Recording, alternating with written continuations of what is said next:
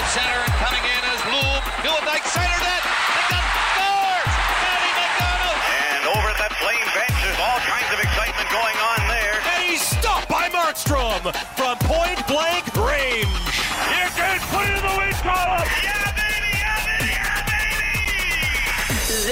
Is Flames Talk with Pat Steinberg on Sportsnet 960 The Fan. All right, welcome to the Scotiabank Saddledome and welcome to this hour of Flames Talk on Apple, Spotify, Google, Amazon, or wherever you get your podcasts. Live on Sportsnet 960 The Fan. It's already March. It's Friday, March 1st, and uh, it's Pat Steinberg along with you at the Hot Stove Lounge. It's a Friday, and boy, do we have a ton to talk about. I'm not sure if. Uh, four Eric Francis hours would be enough to get into all of what we've got to get into, but we'll do our best. It is time for the Eric Francis Hour brought to you by Horse Racing Alberta. The Alberta horse racing and breeding industry cares for their horses, employs Albertans, and contributes to the economy. Visit thehorses.com 18 plus. Please play responsibly. And Eric joins us now from Sportsnet and Sportsnet.ca. And uh, boy, franchise, we have got a ton to talk about. Like the um, even even before we get into any of the Miikka Kiprusoff stuff, which has been so much fun to be a part of this week. Uh, then uh, th- then Jacob Markstrom opens up a brand new can of worms, and we got a trade that went down on Wednesday. Um, we've got lots to get into. How are you, buddy? I'm great. How are you? Like, what a great day. Uh, what a fascinating day. Um, in a season where storylines continue to just pop up every which way but loose. Uh, you know, today there was all sorts of stuff going on, uh, but there was this brief respite from it all while we got to watch that incredible hot stove and luncheon with, you know, Flames luminaries, right? Jarome. Listen, they all go by their first names. Everybody knows when I say Rhett, Jarome, uh, Robin, Dion. Dion. Everyone knows what we're talking about in Calgary. Uh, Jamie, eh, I joked that you know there were four luminaries in Jamie, uh, but Jamie McLennan is a, is a legend here too in his own right. Don't I'm just kidding. And those guys just provided so many great uh, stories, and uh, and Kiprusoff didn't fail to provide a lot of great lines. And then the press conference. Then I heard him on the radio with you guys. Like pretty cool stuff because we we heard more from Kipper today than I probably heard from him in ten years of covering the team, and uh, people really enjoyed all that. And then then there was the cool moment after the press conference. You didn't see it, but maybe we'll touch on it later with Mini Kipper. I saw I great- saw you uh, I saw it thanks to Eric Francis on Twitter. I saw it. Well, let, let me just briefly tell that story because I just think it's so sweet. You know, uh, Brendan Peters is his name. He was known as Mini Kipper back 20 years ago. Anybody who's been to the Dome, you know, when Kipper was playing, remembers this little kid. He was like seven, six years old, wearing full equipment. He had the red beard painted on his face. He had the mask and the gloves and the pads all identical to Kipper's. And his dad had painted all that with him. And he stood behind the glass mirroring every move that Miikka made uh, during warm up, and it was just beautiful. And Miikka always knew about him, and you know would would touch the glass for him. And here we are, 20 years later, and that that man's name is is uh, Brendan Peters, and and he had this moment today where they he now paints masks for a living. He airbrushes goalie masks for a living. He did this beautiful tribute mask and presented it to Miikka and just gushed about what an incredible honor it was to meet him, to present this to him, to be part of this weekend. He was wearing a bow tie and everything. It was so cute. And and Kipper gave him a big hug. And oh my God, like I'm not saying uh, I'm an emotional guy. I didn't I wasn't that emotional, but it was it was a touching moment. Was it was Uh, it and kind uh, of- Jarome was it Jarome trade day emotional? No, we're not going there again. no, it wasn't that. It was just a beautiful moment. Don't ruin it. uh, anyway, a crazy day. And then I, I passed by Mike Vernon today while the luncheon was going on. I'm thinking, wait a second. So in one day, an organization that spans what over 40 years, you've had three pillars of your team in terms of goaltenders: Mike Vernon, Miikka Kiprusoff, and now Jacob Markstrom to a lesser extent, but still three of three the three best goalies this organization's ever had, mm-hmm. and in one day, I've had interactions with all three of them. That doesn't happen every day. It was very bizarre.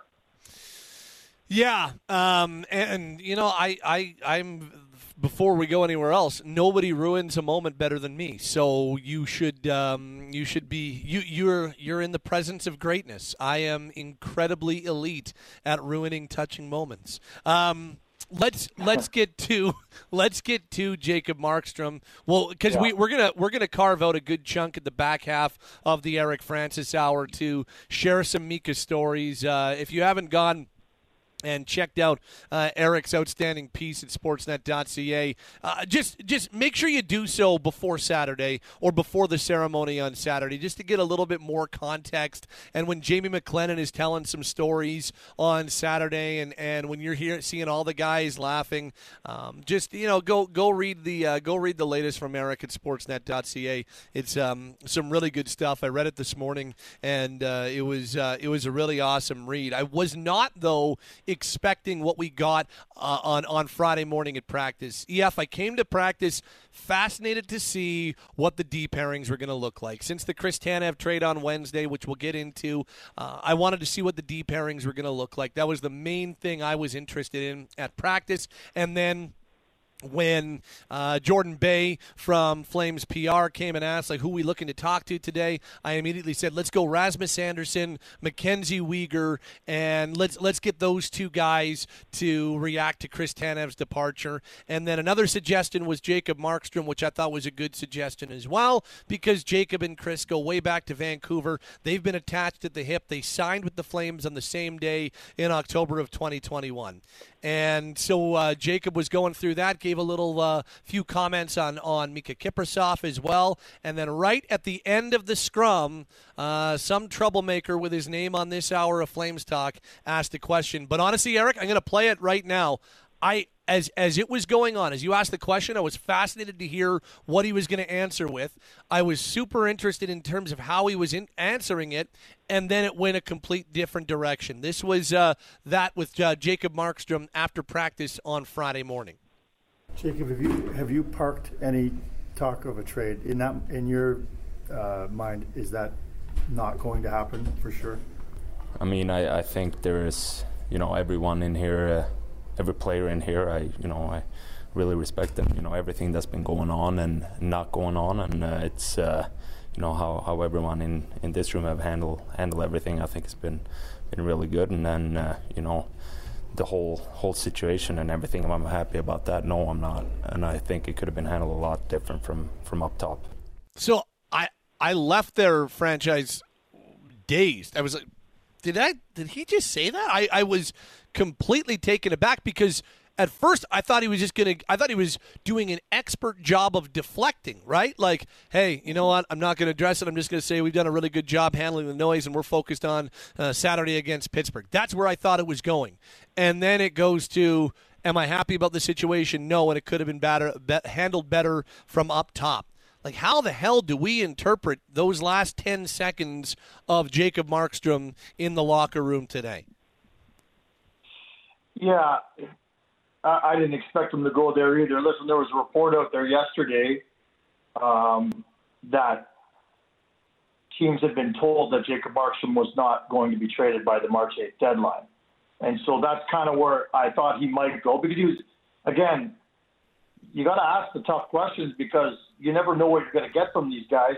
When I asked him a couple weeks ago about, you know, I'm assuming with your no trade clause, you're you're not you're not worried about these trade rumors, and that's when he he didn't drop a bombshell, but he, he was very open with me and said, "No, I, I I'm open to whatever the Flames want to do. If they want to have the talk, I'm I'm I can have the talk." So, listen, Craig Conroy opened his tenure as a GM saying, "I don't want anybody here who doesn't want to be here." Mm-hmm. It's hard to believe that Jacob Markstrom falls into that category anymore of, of somebody who wants to be here. And uh, that's how I interpret these comments. You don't take a snipe at your GM when you plan on being here for another two years. You Do we even know it was he- a snipe at the GM? Was it a snipe at above? Like, I, I, do we even know who he was going after and what he was referring to? And I ask that not to be combative. I just that's been kicking around my head as well. So to me, there's two ways you can interpret this. One is he's just unhappy that his name got dragged through the mud at all. Uh, you know, at a time in his career when, you know, he's still got a no no movement clause, and really his name shouldn't be dragged through the mud. So again, I think he opened the door up for him to be part of potential rumors uh, by being honest, you know, and, and saying I, I'd be open to the possibility. The second thing is, listen, there was one report that that the Flames went to Jacob Markstrom and said to him, "Are you okay with a trade to the New Jersey Devils?" And the, and he said yes, and that the deal fell through based on the fact the Flames weren't willing to re, retain you know part of his salary. I have a hard time believing any of that, to be honest. I'll, I'll be honest from my intel, but that's a report that's out there from a credible, like a, a normally quite credible source. And I'm not saying he's not credible this time, but then, but but my intel and talking to some people is he was approached with kind of a hey, if we were to find a trade for you, would you consider waiving your no trade clause? And maybe there's the devil in the details. He thought maybe he thought he was saying yes, I I will waive officially, and maybe there was a belief that they were asking more like, would you conceptually would you waive it? We're not saying we're going to trade you, but would you? Anyway, these are details that are foggy. You know, I've reached out to Craig Conroy, and he this is, I think, too hot a potato for him to deal with now. Mm-hmm. Whether there's a Kiprusoff thing going on or not, this is a big deal. And all I, you know, to me at the end of the day, listen, it's pretty simple to me. He's not happy where he's at right now in terms of the way things were handled, however they were handled. He's he's leaving with sour grapes. He, he, he he's left with a bad taste in his mouth. Is probably a better way to put it. He's made that public now, which opens a Pandora's box. And listen, he had his best friend traded from the team earlier this year in Elias Lindholm, his childhood friend. Now he's got Chris Tanev, who's gone, who he said today I think was the guy he enjoyed playing with the most in his entire career, and he said he'll never have anybody who he enjoys playing with more than him. He knew those trades were coming, but still, the reality that they're gone, coupled with the fact that he's not happy with the way things have been handled for whatever reason behind closed doors. The only question left in my mind is has he officially asked for a trade? That, Right. to me is where we're at right now. And I'm not, I, I don't know the answer to that. And I'm pretty sure the Flames will close ranks as much as they can. But, uh, you know, stay tuned for tomorrow because every day I think you're going to see a different report from now till the trade deadline revolving around this, you know, and everybody's got different sources. So we'll see where this goes. But to me, that's what all this leads up to is has he officially asked for a trade out of town or is it just now unofficially known he's so unhappy that maybe you now can't put the toothpaste back in the tube. Yeah. The- well, and, And, and it's all so very unfortunate for a GM who a didn't want the Miikka Kiprusoff situation or celebration to be overshadowed, yeah. and b a GM who I personally think was resigned. And the reason I asked the question was resigned to keeping the goaltender for the till the end of the year, giving this team as good a chance as possible to still stay in a, in a playoff race, and then trade him in the summer, which I've always thought was the smartest and best course of action because your options are so much greater for a bidding war and for a possibility of teams to make room for them. It's um, it, there there's so many different things that, that went through my head. So so number one, I, I wondered the exact same thing. Is it a toothpaste moment, right? Like, is it one of those situations where now that this is out, how do you how do you do damage control? Can you do enough damage control? And is this thing already too far down a road that you can't reverse it? That that I absolutely have been thinking about. You know, I thought about um, and and it was funny as soon as I, as I was walking out of that locker room and, and heading towards the Ed Whalen media lounge, I thought to myself, you know, is that a situation where, and and then I heard Kipper and Bourne talking about it before Flames Talk went on live on this Friday, and and they kind of kicked around the same thing. Is that a guy who was really excited to go to New Jersey and then frustrated that it got nixed and and it didn't go through? It is is you know, or nixed or it didn't happen or whatever, and he was excited to go potentially be in a new spot and was ready to go down that road mentally, and then it didn't happen. Is that what he's frustrated about? Is it just simply the frustration?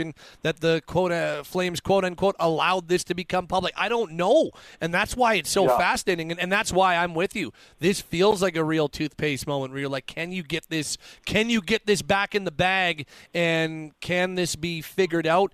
Does this now turn into a situation where we're back on high alert between now and next Friday if if Jacob's going to finish the season with the team? And and honestly, Eric, I, I the last week or so, I thought it was trending very much in that direction. Even before that report came out, it just everything that I had been told is that yeah, there, there's not much going on anymore. It, there, there maybe was, but now there isn't.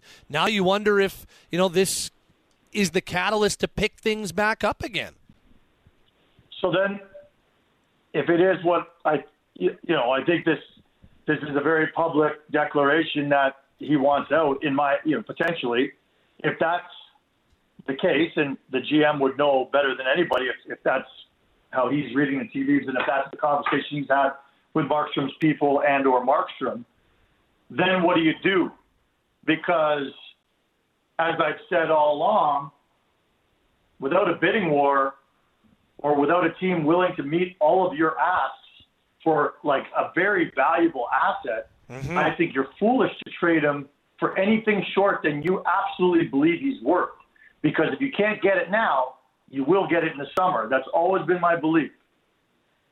But now that this has come out, and if if, in, if indeed that this this relationship is you know got a, a fracture in it that that's significant, you know, do you give the guy what he wants? Like, remember we went through this with Zadorov. Zadorov went public, which was extremely disrespectful and bad business and hurtful to the organization. And there was bad blood because he did what he did. And they said right away, he's got to go. He's a problem in the room. He's a problem in our organization. But they couldn't trade him right away because then it looked like he got exactly what he wanted. And you can't just bow to someone who just says, ah, I want out, and then you, you grant them that wish. It doesn't work that way. You get moved on the on the agenda of the organization. So they had to wait a little while before they traded Zadorov, right? You agree with me, right? Like this, Yes, I, I think that was absolutely part of it. They they they had to get him out of there. They urgently like they they had to move him at some point. I think it was a distraction. I think it had turned sour, and I think it was an addition by subtraction situation. But they couldn't just do it right away because two things: what you just said, and also they had to build up the value a little bit and get some teams interested to to try to come close to maximizing the value. So abs- absolutely.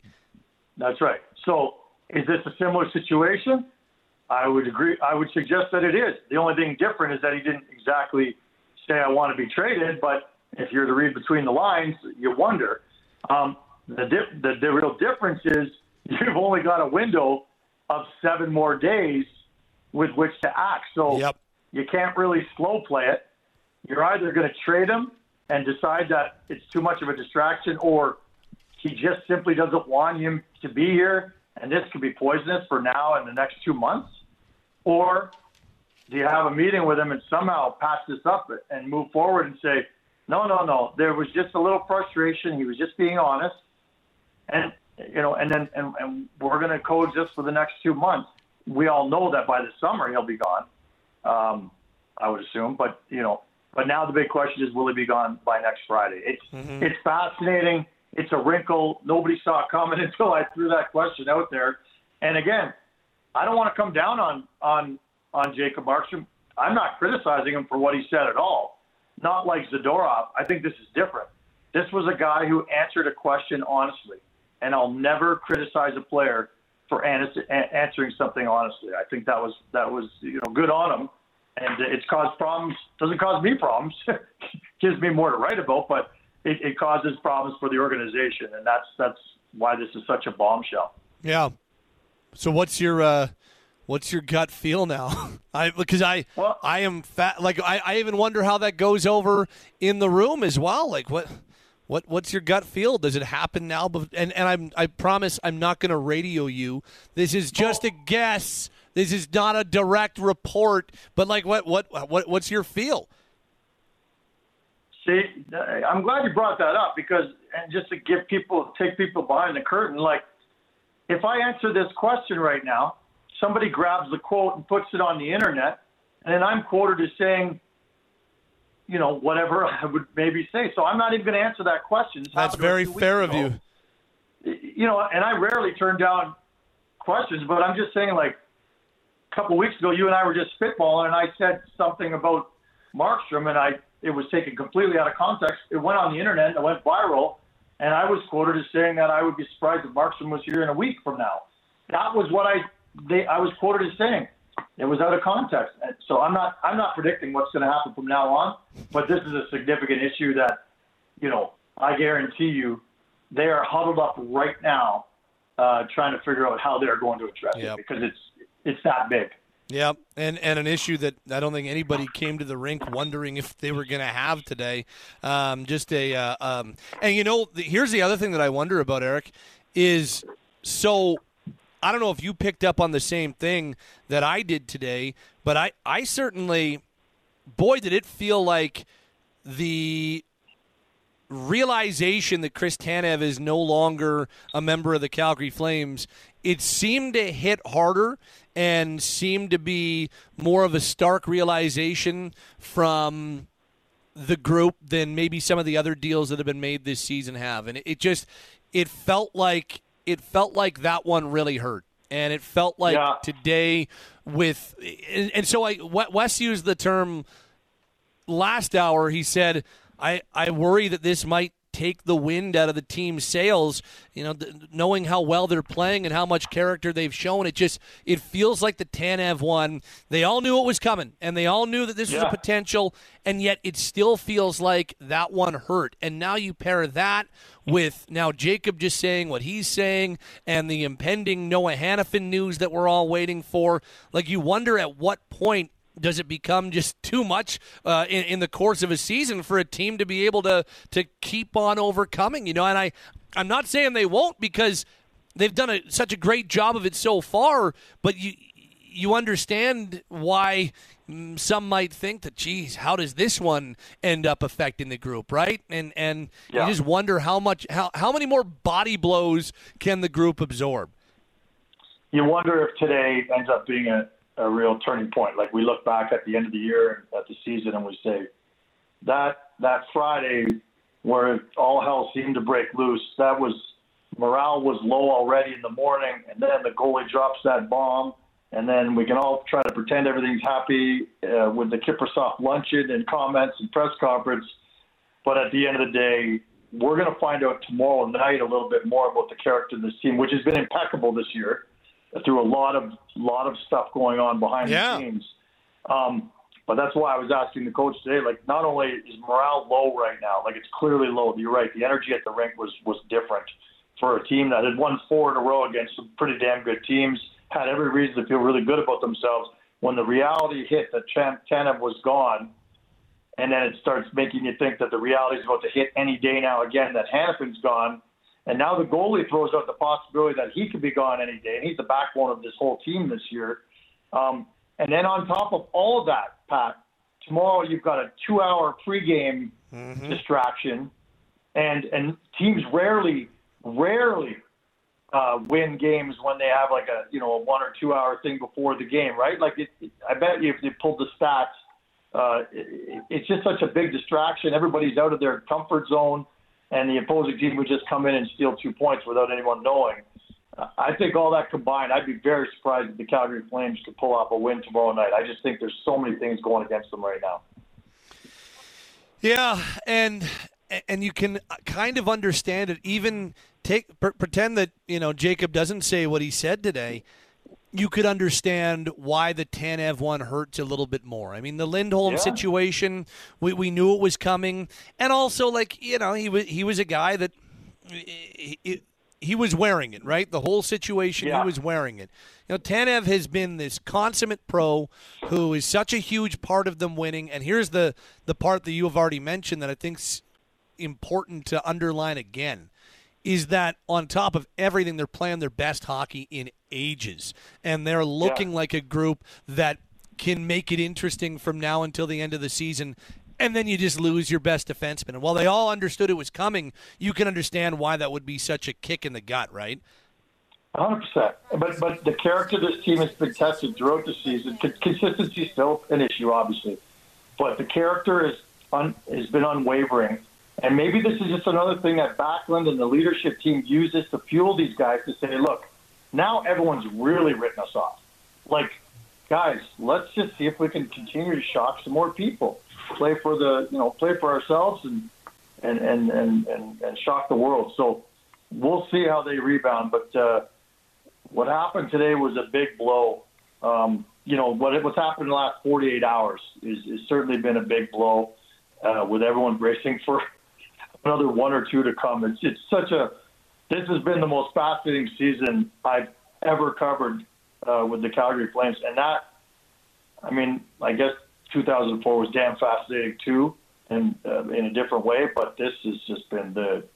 For a columnist, I'd just say it's the gift that keeps on giving. yeah, I bet you It really is. um, just quickly before we uh, transition to uh, Miikka Kiprusoff talk, um, what uh, what'd you make of the Tanev trade? Uh, I, I guess that acquiring a stay-at-home, off-the-glass defenseman who kills penalties is not sexy. Uh, I've never met Grushnikov, but I I hate to say it, but he's not sexy. like it's I I get why people uh, the trade was not well received, but to all those who are all in a tizzy over it being a bad deal, I'll remind them that they were probably the same people that thought the Sharangovich deal was a bad one. They were wrong. Uh, they they were the same people who probably thought that the um, Zadorov trade was was a, was a loss. They were dead wrong on that one. I'll stand by that. Um, we overvalue people all the time in our own market. I'm not saying we overvalue Tanev, that everyone in the league wanted this guy. But listen, a, a, a second round pick was a given. The question was, what sort of prospect were you going to get? They're really high on this guy. They are. think he's like a Robin Regehr. They think he's like a Chris Tanev. And while that's not sexy at first, 10 years down the road, we may be going, wow, he's just like Tanev or Robin Regehr. I don't know. I, I've never seen the guy play. I just I understand why people, you know, kind of crapped all over it because he's not a name. He doesn't have fancy stats. Um, but the the organization, you know, feels strongly that he is a real special person, and so that's I guess that's what some people have to go on. It is the Eric Francis Hour. Uh, Pat Steinberg, Eric Francis, along with you on this Friday. Uh, lots to talk about uh, when it comes to the team right now, and uh, lots of opportunity to do some reminiscing, which we'll do in just a few minutes. The Eric Francis Hour brought to you by Horse Racing Alberta. The Alberta horse racing and breeding industry has an $83 million positive economic impact in Calgary annually. Visit thehorses.com, 18 plus. Please play responsibly. Anything and everything Calgary Flames. It's all on Flames Talk. Sportsnet 960 The Fan.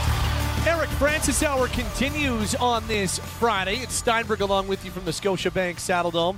And uh, let's say hello now to, I'll continue saying hello to Eric Francis, who uh, joins us as well. And, you know, Eric, the, the first part of the hour, um, we talked about Jacob Markstrom, we talked about Chris Tanev. But now we got to talk about Miikka Kiprusoff, don't we? Because you wrote that article. I don't even know, like, where do we even want to start as we move towards his jersey retirement ceremony on Saturday? Well, listen, I you alluded to the column I wrote about him today, 1,700 words, which is twice as long as any column you usually write. But I just there were just so many great stories. This guy's a rock star. Okay, like I, the only other guy I can think of in the National Hockey League, certainly that I covered, that even comes close in terms of like being so enigmatic, uh, so mysterious, like rock starish, is Jaromir Jagr. Uh, the difference to me is that Jagr acted like a rock star, like he knew he was a rock star. Kipper came by it honestly. He was just a, a you know a shockingly mysterious, fascinating, uh, enigmatic you know being that nobody could quite figure out. Like even in his own room, guys mm-hmm. never knew quite where they stood with him. They never knew when he was pulling their chain, but probably he was in some way because if anything was going askew in the room, it was probably Kipper's doing, like in a playful way.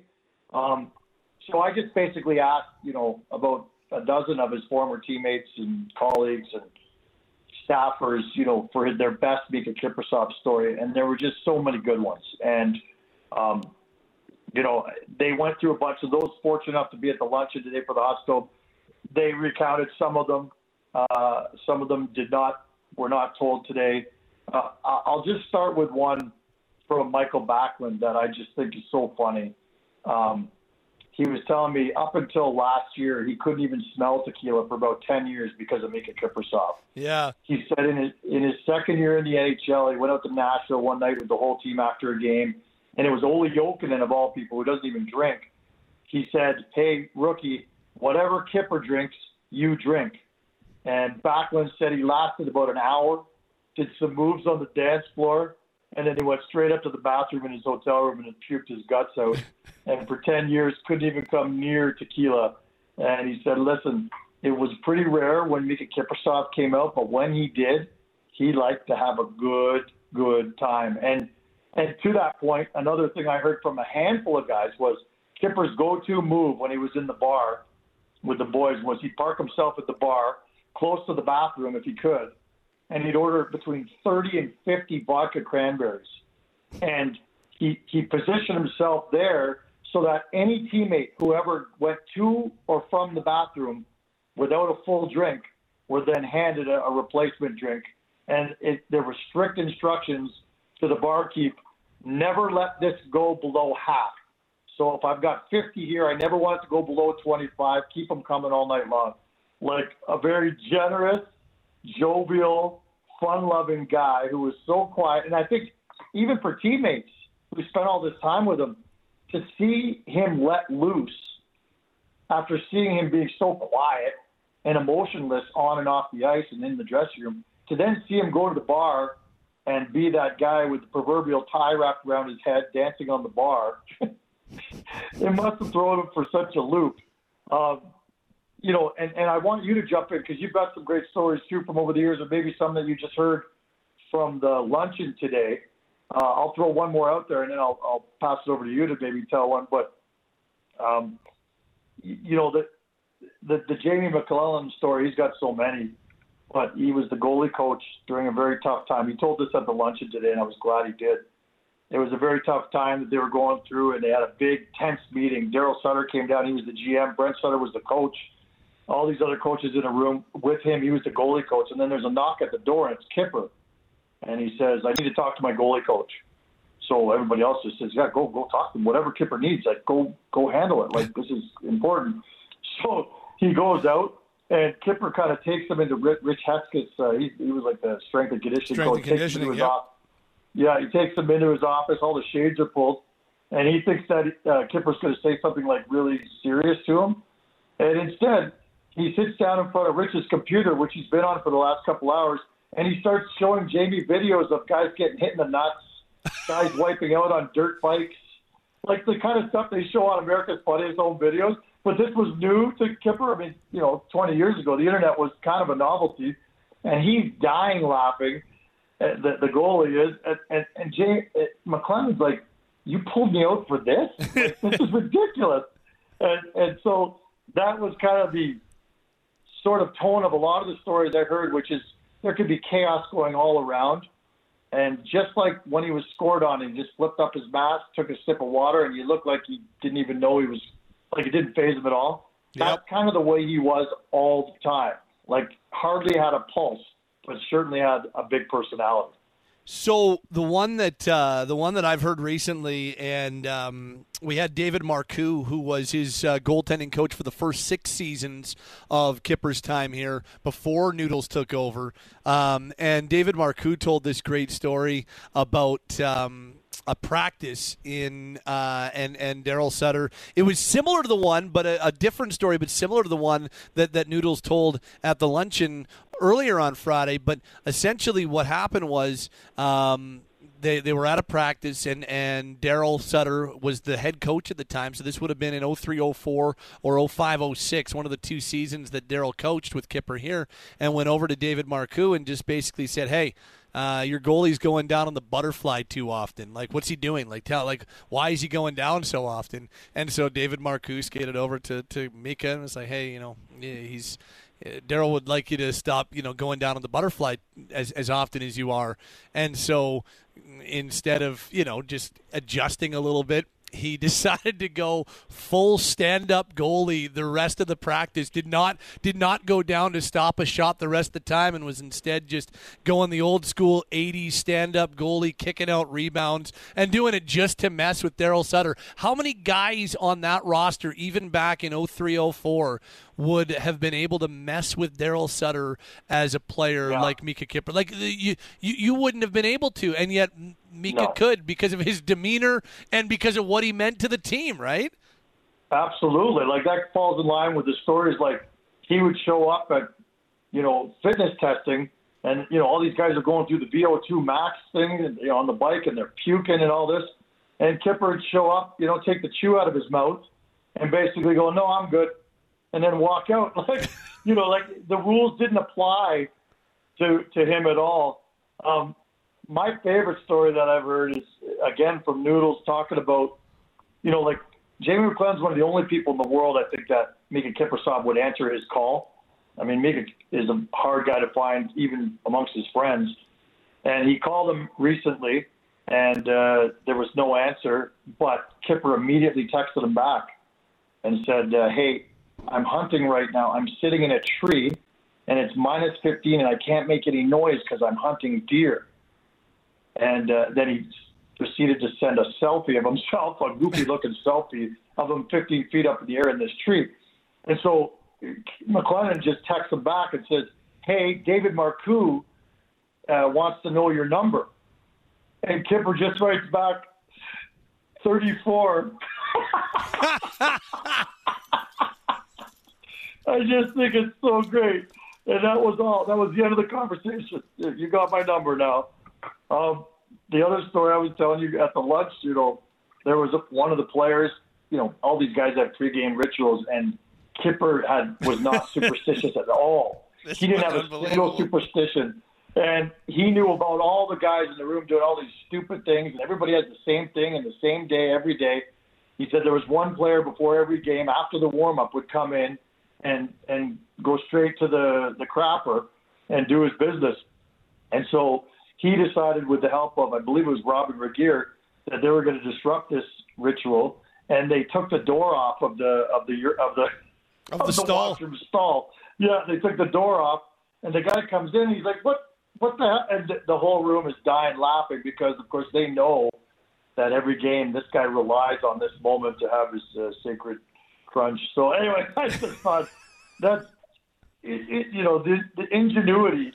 Um, you know, the other story that uh, Matt Stajan told me is that there was one year it, they had their second child. They got pregnant with their second child, and Kipper thought it'd be funny not to tell his family back home in Finland, and they just showed up in Finland with their second child at the end of the season.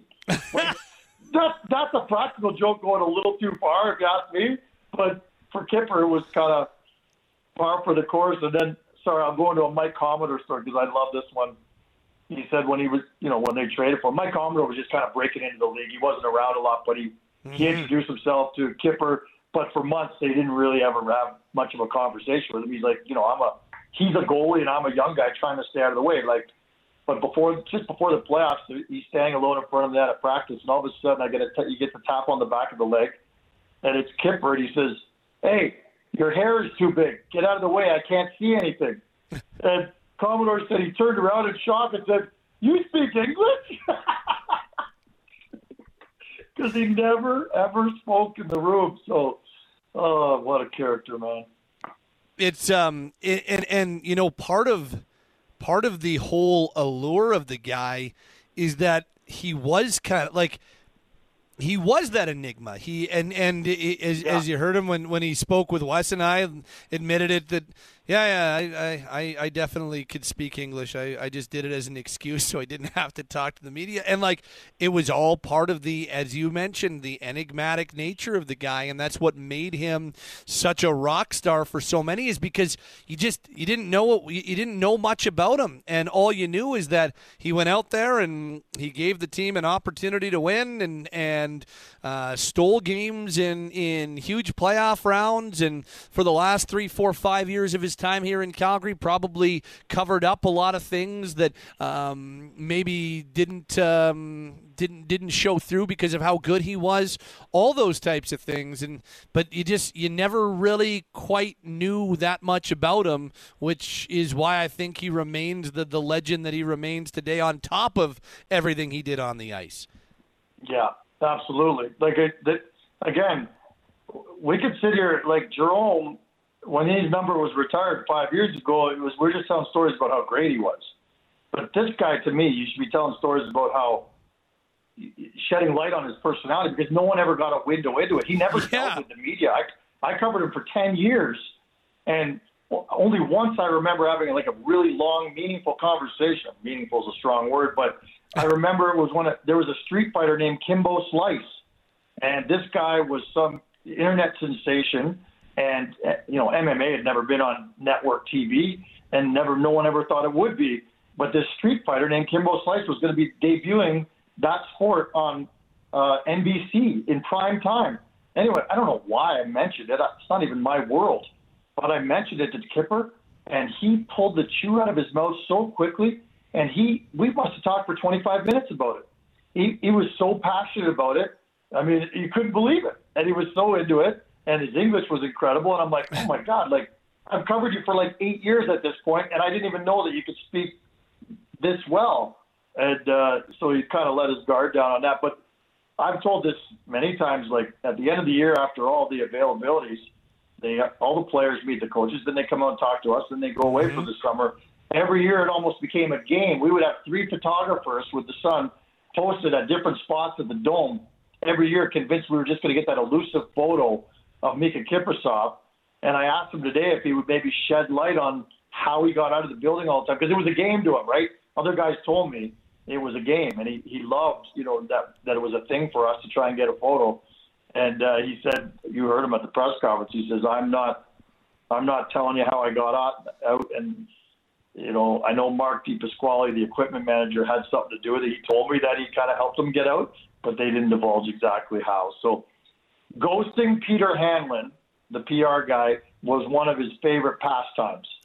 you know, so so many times Peter would come out and go, "Yeah, you guys want Kipper? Okay, I'll go get him." Kipper would be in the shower, and then Peter would be like, "Okay, I'll come right back and get you," and then gone. It was like he vanished into the wall, and, he, and no one could ever find him. And there's Peter, red face. So that's why there's been some talk throughout this whole process that wouldn't that be the ultimate joke that Kipper played on on Peter and the organization that he would just ghost this whole ceremony and not show up uh, this week? But when he showed up at the airport, everybody breathed a sigh of relief, and he promises he's going to have a speech that's more than thir- 13 words, which is what it was when he went into the Finnish Hockey Hall of Fame. Just a great, a great story. And the last one, the wetsuit. You know, I love that story. For the outdoor game, he asked Depot to order him a wetsuit and Robert Regehr said, like, dude, you understand those things don't breathe. Like, you'll be sweating like crazy. And so the day before, when they went to try out the ice at McMahon Stadium, he wore the sweatsuit or the wetsuit. And Regehr's like, dude, how you doing? He's like, this is awful. This was a terrible idea. And he said, but today we asked him about it. He said, no, it was a terrible idea. I never wore it, but man, I enjoyed uh, using it for water skiing the next summer. Yeah, it, and and you know as as we um as we start to wrap up our, our Eric Francis hour, and, and we're both looking forward to Saturday and the jersey retirement. It's going to be it, it's it's to be super neat to be a part of, and if you have the privilege of, of being able to go, I think you're, you're to look back on it and say, yeah, I'll always remember where I was where when they raised number 34 to the rafters. But you know, you you talk about you know how he said like, yeah, yeah, I'll get, I'm I'm going to do a speech that's longer than 13 words.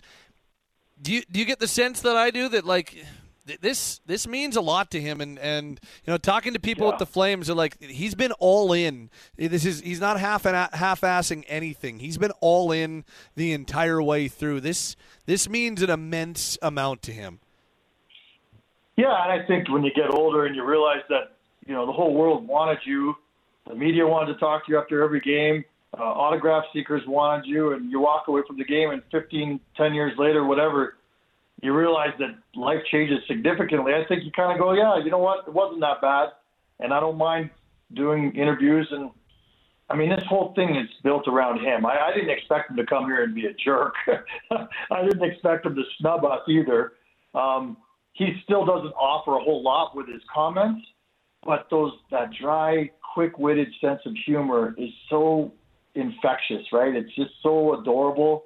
Um, there's something about this guy that, as I said off the top, I don't. I've only covered one other player in my life that is as mysterious as him, and that's Jagr. And we know the fascination the hockey world has for Jagr, um, and that guy was visible still.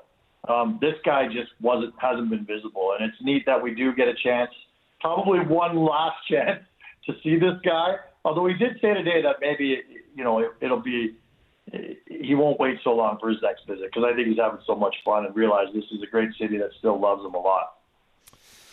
No doubt. Uh, I'm looking forward to Saturday. I'm looking forward to morning skate on uh, on Saturday as well. There's a game to be played against Pittsburgh as well, and and with um, the the stuff that we talked about in the first half of the hour, I'm uh, quite interested in what we see Saturday morning at uh, morning skate as well. Lots to sink our teeth into on Saturday. Another outstanding Eric Francis hour. Thank you, pal. We'll do it again next week. I'll see you tomorrow.